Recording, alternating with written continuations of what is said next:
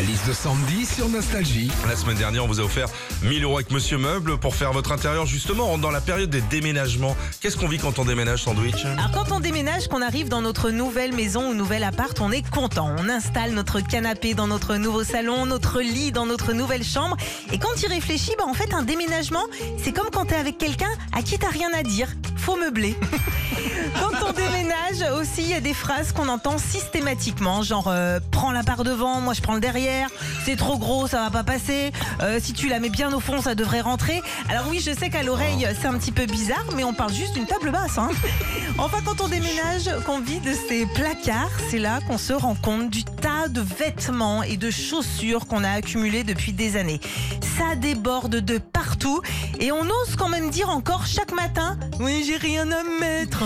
Retrouvez Philippe et Sandy, 6h-9h sur Nostalgie.